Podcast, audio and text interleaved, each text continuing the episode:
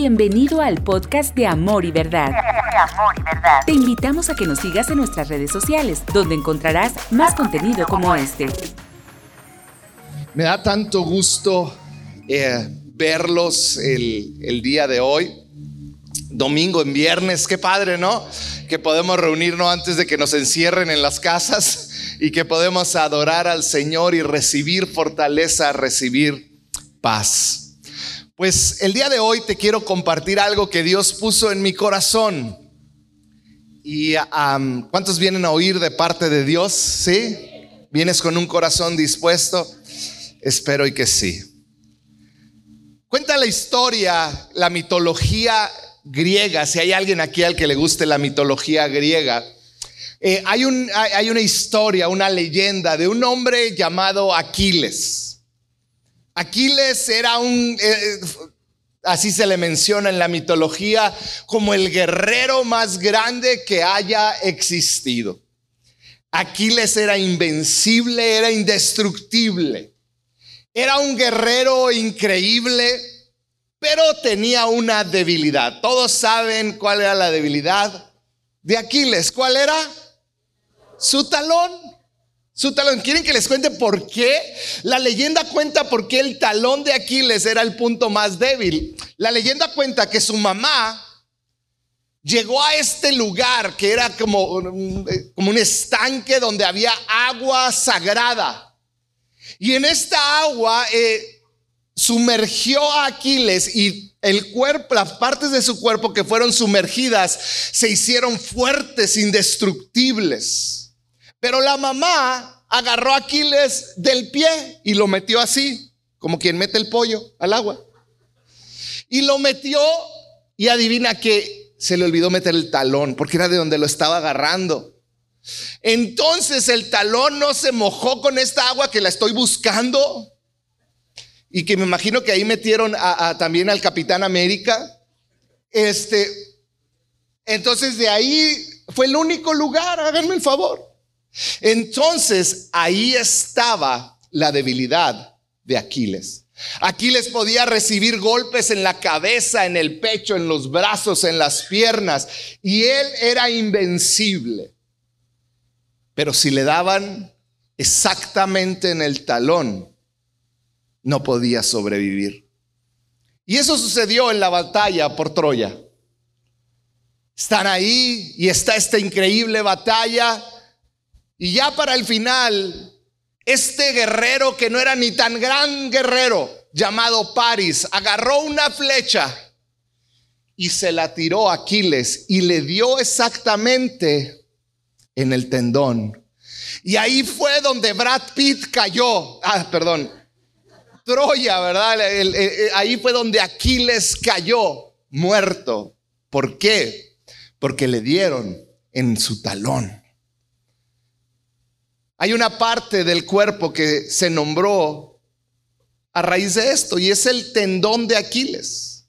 Es este tendón que va por nuestro talón y que a los atletas cuando se lo lastiman les puede echar a perder la carrera. Hay varios atletas que no volvieron a ser los mismos después de lesionarse el tendón de Aquiles.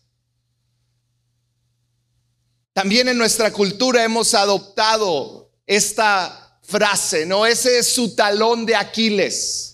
Cuando alguien tiene problemas en algún área de su carácter, decimos, no, es que su tendón, su talón de Aquiles es, son las mujeres. O su talón de Aquiles, eh, eh, pues es la droga, o es el alcohol, o, o es el internet. El talón de Aquiles, cuando nos referimos a alguna debilidad. Una debilidad que fíjate bien, por más pequeña que sea, puede causar la destrucción de tu vida.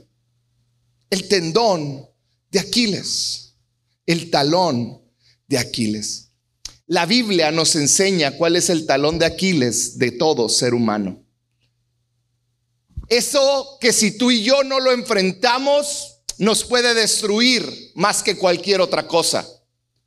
¿Cuál es el talón de Aquiles de todo cristiano? Que si tú y yo no decidimos trabajar en ello, identificarlo, y pedirle al Señor la victoria puede destruir tu vida, la de tu familia y de los que amas.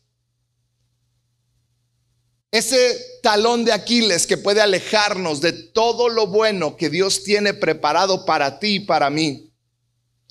Eso que nos impide, eso que nos impide celebrar las victorias de gente que amamos. ¿Cuánta gente hay que no puede celebrar las victorias de otros porque siente algo en el corazón? O admitir que estamos luchando con algo. Porque admitir una debilidad en mi vida es algo terrible. ¿Cómo van a saber que tengo problemas? ¿Cómo van a saber que no tengo? Porque parte de nuestra vida se ha convertido en esto que es aparentar también nos aleja. Este talón de Aquiles de todo ser humano nos aleja de aprender cosas nuevas. Nos aleja de aprender de otros. También en nuestro matrimonio. ¿Cuántos casados hay aquí?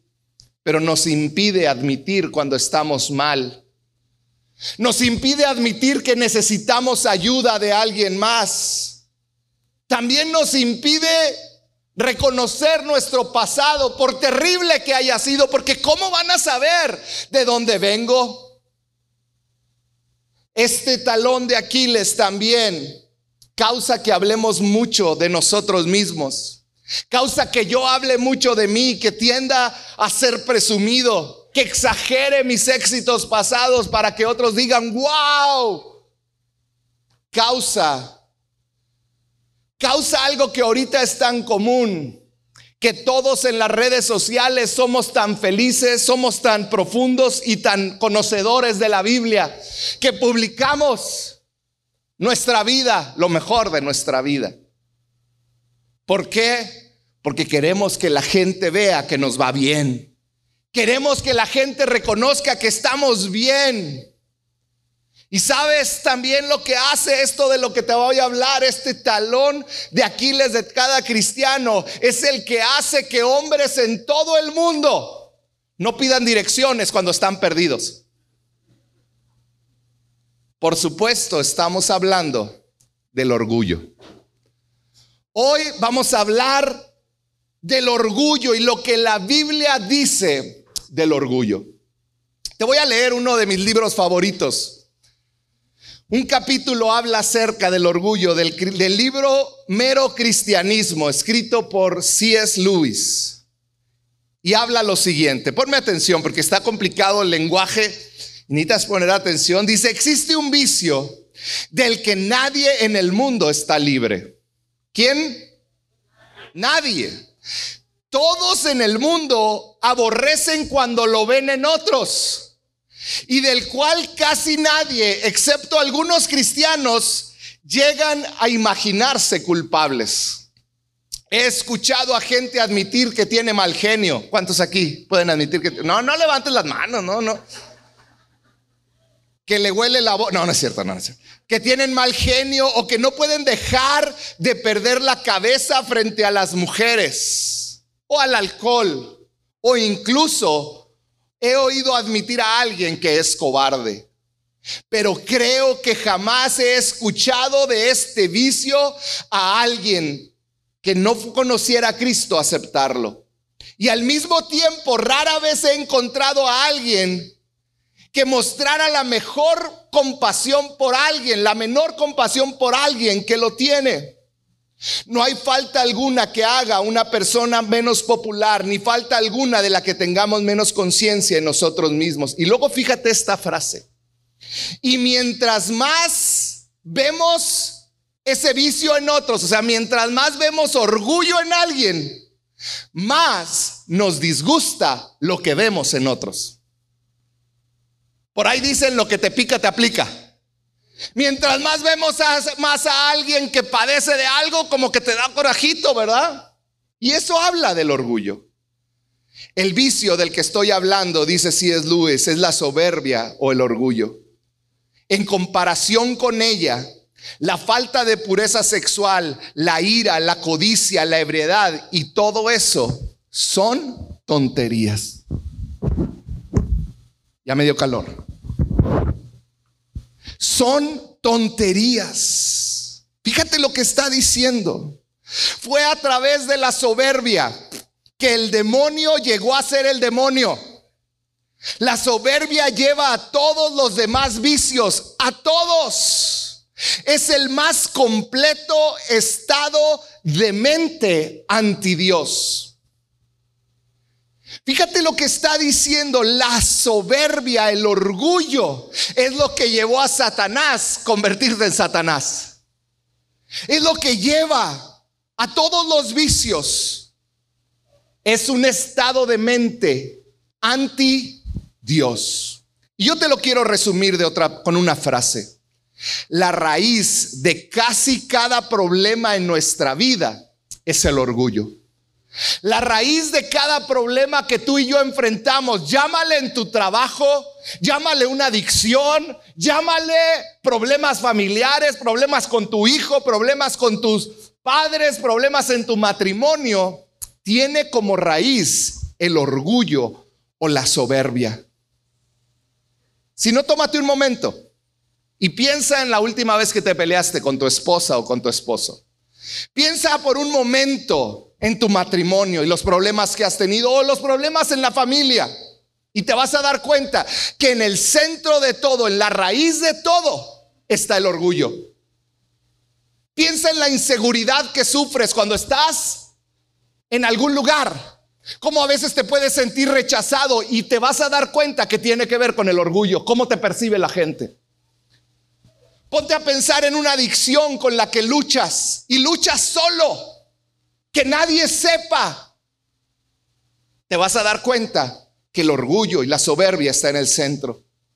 Ponte a pensar en las relaciones de amistad que no funcionan en tu vida. Amigos con los que nomás no, y te vas a dar cuenta que el orgullo está de por medio. Ponte a pensar en tus problemas económicos que enfrentas en este momento o que has enfrentado en el pasado. Y te vas a dar cuenta que es falta de contentamiento. Por eso las tarjetas de crédito están hasta el tope. ¿Por qué? Porque quieres aparentar, quieres tener, quieres sentir. Orgullo. Ponte a pensar en la ansiedad que sufres o con la que luchas diariamente. Tiene muchas veces su raíz en el orgullo. Ponte a pensar en el perdón que has negado dar a alguien y tiene su raíz en el orgullo. Ponte a pensar en el perdón que has negado tu pedir y tiene su raíz en el orgullo.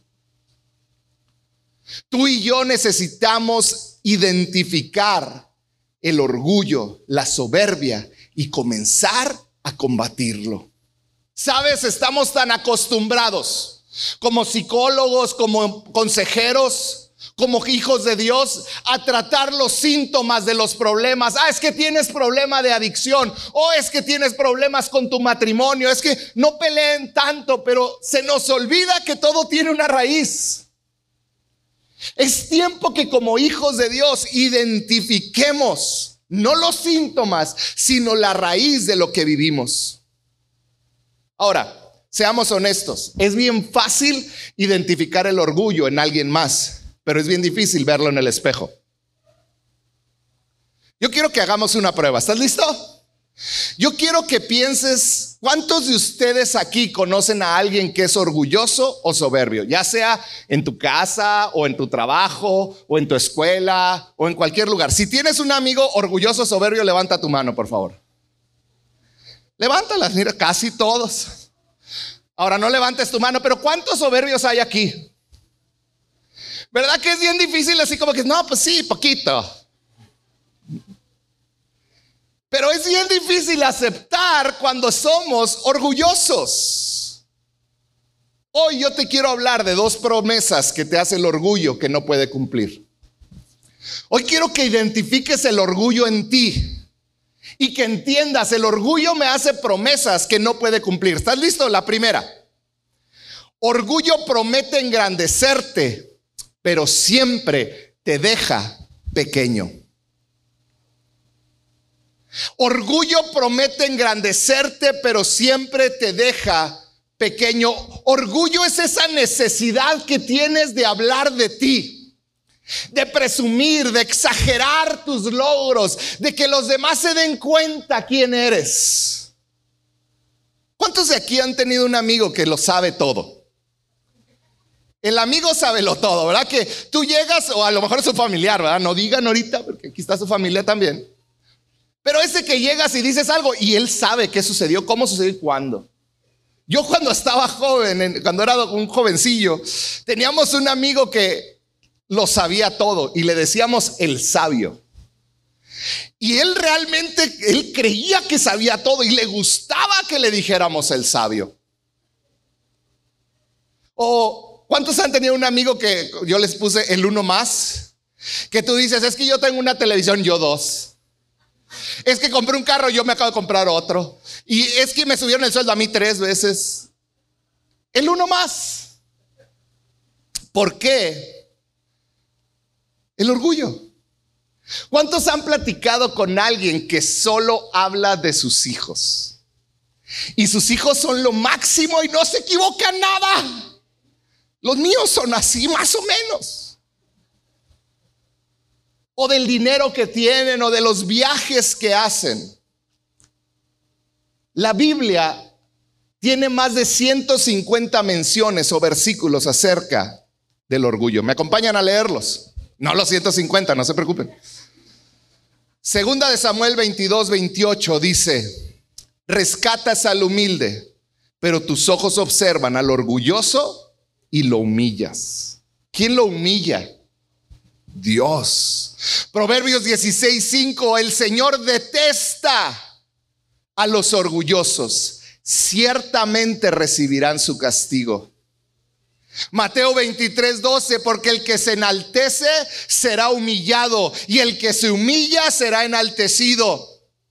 Santiago 4:6, Dios se opone a los orgullosos y da gracia a los humildes. Qué duros versículos.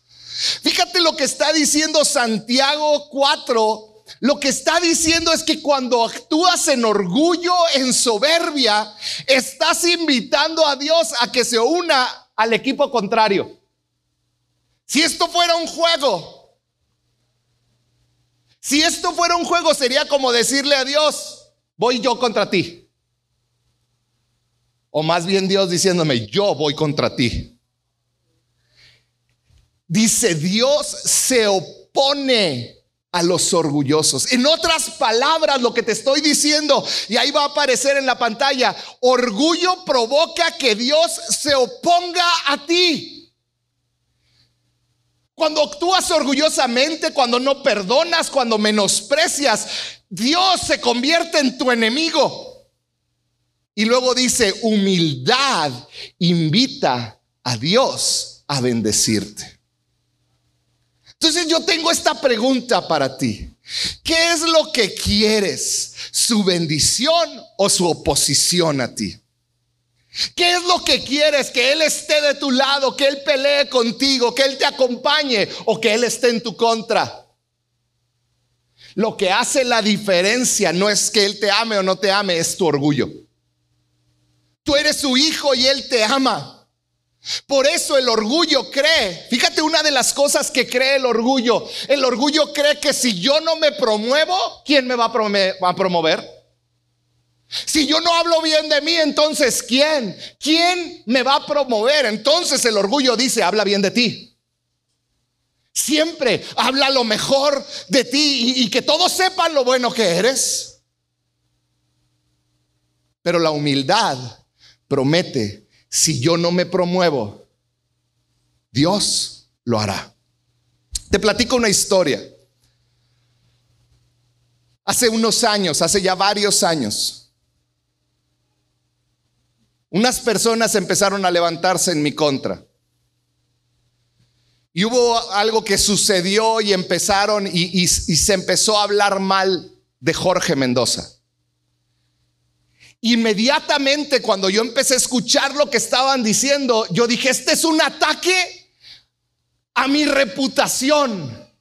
Me quieren destruir y yo pensé hasta ir a demandar por difamación a ese nivel. Yo dije, ¿cómo es posible que me traten así? ¿Qué era el orgullo de Jorge? Actuando enmascarado de la verdad y la justicia. Entonces Jorge estaba súper molesto y me acuerdo que una mañana me puse en la computadora a escribir todo lo que yo, mi versión de los hechos. Y yo dije, ahorita la voy a publicar y se va a armar. Se va a armar. Pero me van a escuchar y yo voy a defender mi reputación por sobre todo. Y me acuerdo que como por una hora y media estuve así, de esas que le pegas hasta, yo creo la computadora decía, eh, ya basta. Pero yo estaba escribiendo con toda mi pasión. Después de que ya iba a terminar y le iba a apretar send, sucedió algo. Mariana y Coco estaban chiquitos y Mariana ya iba a cuando. Entonces de repente Coco le pega a Mariana, ¡pum! Y Mariana viene conmigo llorando y me dice, papá, papá, Coco me pegó. Y entonces yo volto enojado y en eso veo que Mariana sale corriendo y ¡pum! se desquita con, con Coco. Y ahí va Coco volando. ¡Ah! Ya tenía dos llorando ahora. Y recuerdo que estaba yo tan molesto porque me estaban interrumpiendo de defender mi reputación. Y volteo con Mariana y le digo, Mariana, aquí está, Mariana, ¿te vas a defender tú o te defiendo yo? Y ahí sentí como si me estuviera yendo por un, cuarto oscuro de caída y Dios diciéndome, ¿te vas a defender tú o te defiendo yo? Lo que Dios me estaba diciendo, ¿vas a actuar de acuerdo a tu orgullo? ¿Te vas a esperar a que yo actúe? ¿Sabes qué pensaba en mi mente? Yo ya no voy a volver a tener ministerio por estas mentiras. Pero Dios me dijo, cállate y ve cómo yo te defiendo. Porque el orgullo promueve, te dice, promuévete. El orgullo te dice, ve por ti. Pero la humildad te dice, espera en mí y yo voy a luchar por ti. Recuerdo hace unos años llegó un futbolista muy famoso a Estados Unidos, no sé cuántos lo recuerdan, el Chicharito. Y llegó el Chicharito a Los Ángeles donde iba a jugar en el grandioso equipo del Galaxy.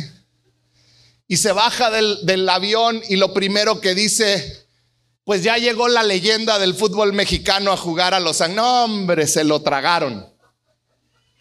¿Qué leyenda de fútbol? Todos lo, lo humillaron. ¿Sabes qué le provocó decir que era la leyenda? Quererse promover a él. Y es un, el máximo goleador hasta la fecha de la selección. Pero el orgullo te destruye. El orgullo te destruye. Entonces, ¿qué es la humildad? Ya identificamos que, cómo actúa el orgullo y lo que hace, pero ahora, ¿qué es la humildad? Vamos a leer Filipenses 2, versículos 3 en adelante. Pablo escribe y dice, no sean egoístas. Fíjate todo lo que dice. Dice, no traten de impresionar a nadie. Y luego dice, ¿cómo vas a hacer eso? Sé humilde, sean humildes. Es decir, se está súper claro. Dice, consideren, considerando a los demás como mejores que ustedes. No se ocupen solo de sus propios intereses, sino también procuren interesarse por los demás. Tengan la misma actitud que tuvo Cristo Jesús, aunque era Dios. No consideró que el ser igual a Dios fuera algo a lo cual aferrarse. En cambio, renunció a sus privilegios divinos y adoptó la humilde posición de un esclavo y nació como un ser humano. Ahora, yo no estoy hablando que humildad es denigrarte a ti mismo. Humildad no es aquel que dice, pastor, qué bien predicó hoy. No, no, no, no, no, yo no prediqué bien. Ay, Damaris, qué bien quedó el evento de niños, felicidades. No, no, yo no, yo no lo hice. Sí lo hizo. Y trabajó mucho para que estén nuestros hijos bien. Humildad es saber reconocer. Y fíjate esto, humildad es no es pensar menos de ti. Porque a veces creemos que eso es humildad. No, es que yo no sirvo, no es que yo no soy tan... No, humildad no es pensar menos de ti, es pensar menos en ti. Es una gran diferencia. Pienso menos en mí y pienso en los que están a mi alrededor. Cuando tengo el problema matrimonial, no estoy pensando en mí y en mi orgullo y lo que me hicieron y me dañaron y cómo me la van a pagar. Estoy pensando en cómo voy a hacer que mi esposa tenga una buena noche, tenga un buen día siguiente, que pueda estar bien. ¿Cómo puedo hacerlo? El orgullo destruye. Y te tengo una noticia. Yo batallo muchísimo con el orgullo. Y si somos honestos, tú también. Todos los que estamos aquí batallamos con el orgullo. Es algo que nos quiere destruir diariamente. De hecho, el orgullo muchas veces me ha alejado de Telma. El orgullo me ha alejado de mis hijos. El orgullo me ha dañado tanto. Y es una batalla en mi vida diaria. ¿Quién crees que batalla más con el orgullo? ¿Telma o yo? Obviamente Telma. No. Pues yo. Los hombres somos bien orgullosos también. Y tendemos a hacer la ley del hielo y pues no te hablo, te doy donde te duele para que sientas el dolor que yo estoy sintiendo. Y eso se llama orgullo y destruye. Y cuando tú te pones en ese plan, Dios se pone en tu contra y luego dices, es que no sé por qué todo me sale mal. Porque Dios está en tu contra. Porque estás actuando pensando en ti, solo en ti. El orgullo promete engrandecerte, pero en realidad te hace pequeño.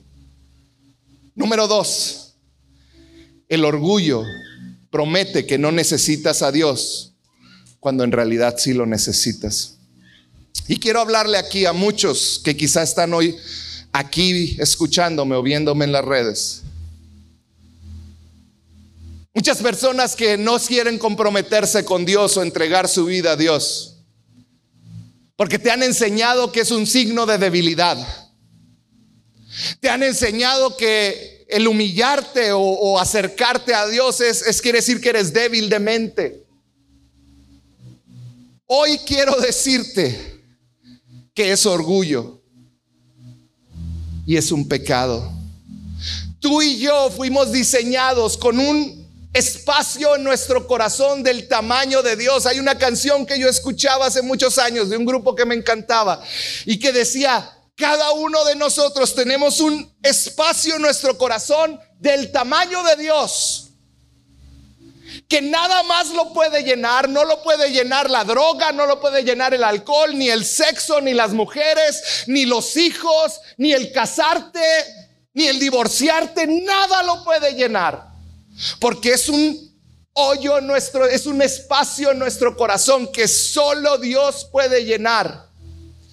Y puedes intentar llenarlo con todo, pero te vas a dar cuenta, como Salomón lo hizo, que no hay nada que pueda llenar ese vacío.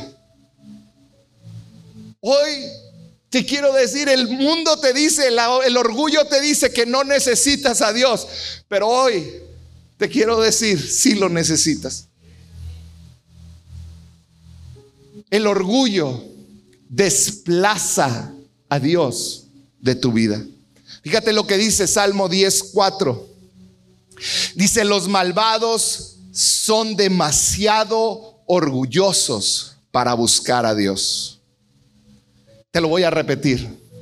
Los malvados son demasiado orgullosos para buscar a Dios.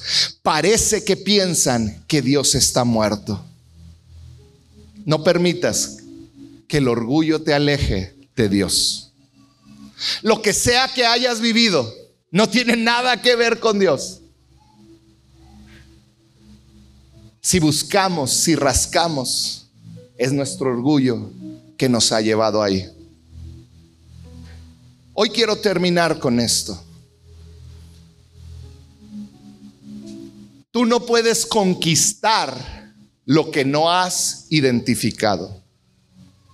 Te lo voy a repetir. Tú no puedes conquistar lo que no has identificado. Y yo te quiero invitar a que esta semana y estos siguientes días le pidas al Espíritu Santo que te ayude a identificar esas áreas en tu vida. Identificar dónde has sido orgulloso. ¿Dónde te has decidido defender tú? ¿Dónde has decidido actuar por tu cuenta? Yo quiero que te hagas esta pregunta. ¿En qué áreas de mi vida mi orgullo me ha llevado a que Dios se oponga a mí? ¿En qué áreas de mi vida mi orgullo me ha orillado a que Dios esté en mi contra literalmente y que parece que todo me sale mal? Mucha gente viene y me dice, es que yo diezmo y doy y ayudo, pero me sigue yendo mal. Yo les digo, es que no es una fórmula. ¿Qué áreas de nuestra vida Dios está tratando con nosotros? Y yo te quiero dejar unas preguntas que me gustaría que les tomaras foto porque van a aparecer ahí o que las apuntaras. Son preguntas que yo quiero que te hagas estos siguientes días para que te ayuden a identificar si has estado siendo orgulloso en tu vida. Si has estado actuando en orgullo. ¿Estás listo? Primer pregunta. ¿A quién ¿A qué o a quién constantemente critico? Lo que te pica te aplica. ¿Te has fijado cuántos aquí tienen hijos? Pero con el hijo que más te peleas es con el que más te pareces, ¿no es cierto? Con el que más conflicto tienes, es que son igualitos.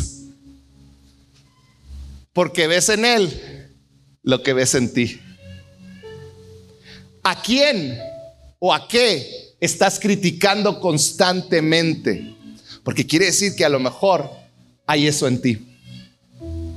Otra pregunta. ¿Cuándo fue la última vez que te sentiste maltratado o insultado? Recuerda la última vez que te ignoró alguien y te hizo sentir o cuando alguien te dijo algo en el carro y ya te andabas bajando. O cuando te provocó algo dolor cuando alguien te dijo algo. ¿Qué fue? Porque ahí está la raíz del orgullo. Lo que hicieron es le pegaron al orgullo. Otra pregunta, ¿estás listo? ¿A quién envidias en secreto? ¿A quién envidias en secreto? ¿Quién es esa persona que dice, ah, quisiera? Otra pregunta, ¿hay algún área en la que no quieres pedir ayuda? No, es que mis problemas los arreglo yo. ¿Sabes qué estás diciendo? Me da vergüenza que sepan quién soy. Y eso se llama orgullo.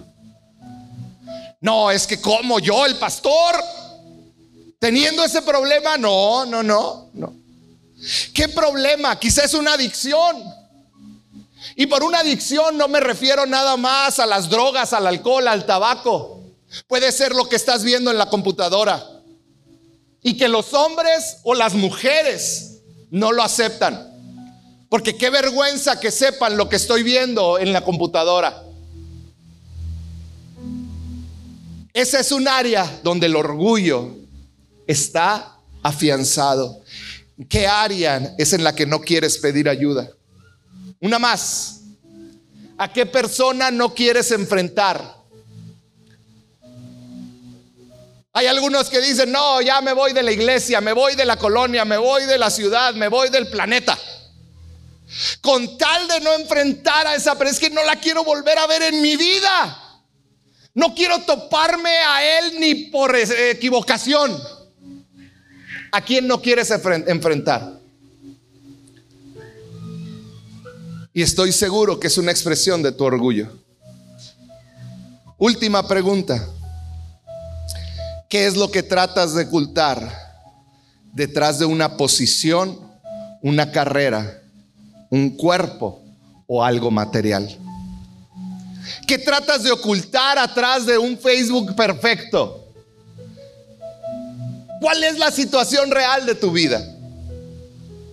Hoy yo te quiero animar. Dios nos está hablando a cada uno de nosotros a eliminar nuestro orgullo. Y a lo mejor ahorita estás aquí y estás sintiendo, ay, ¿para qué vine? No, no. Mira, Dios te está llamando. Y si Dios te trajo es porque quiere enseñarte algo. Dios quiere mostrarte y darte la libertad en todas esas áreas con las que has estado luchando.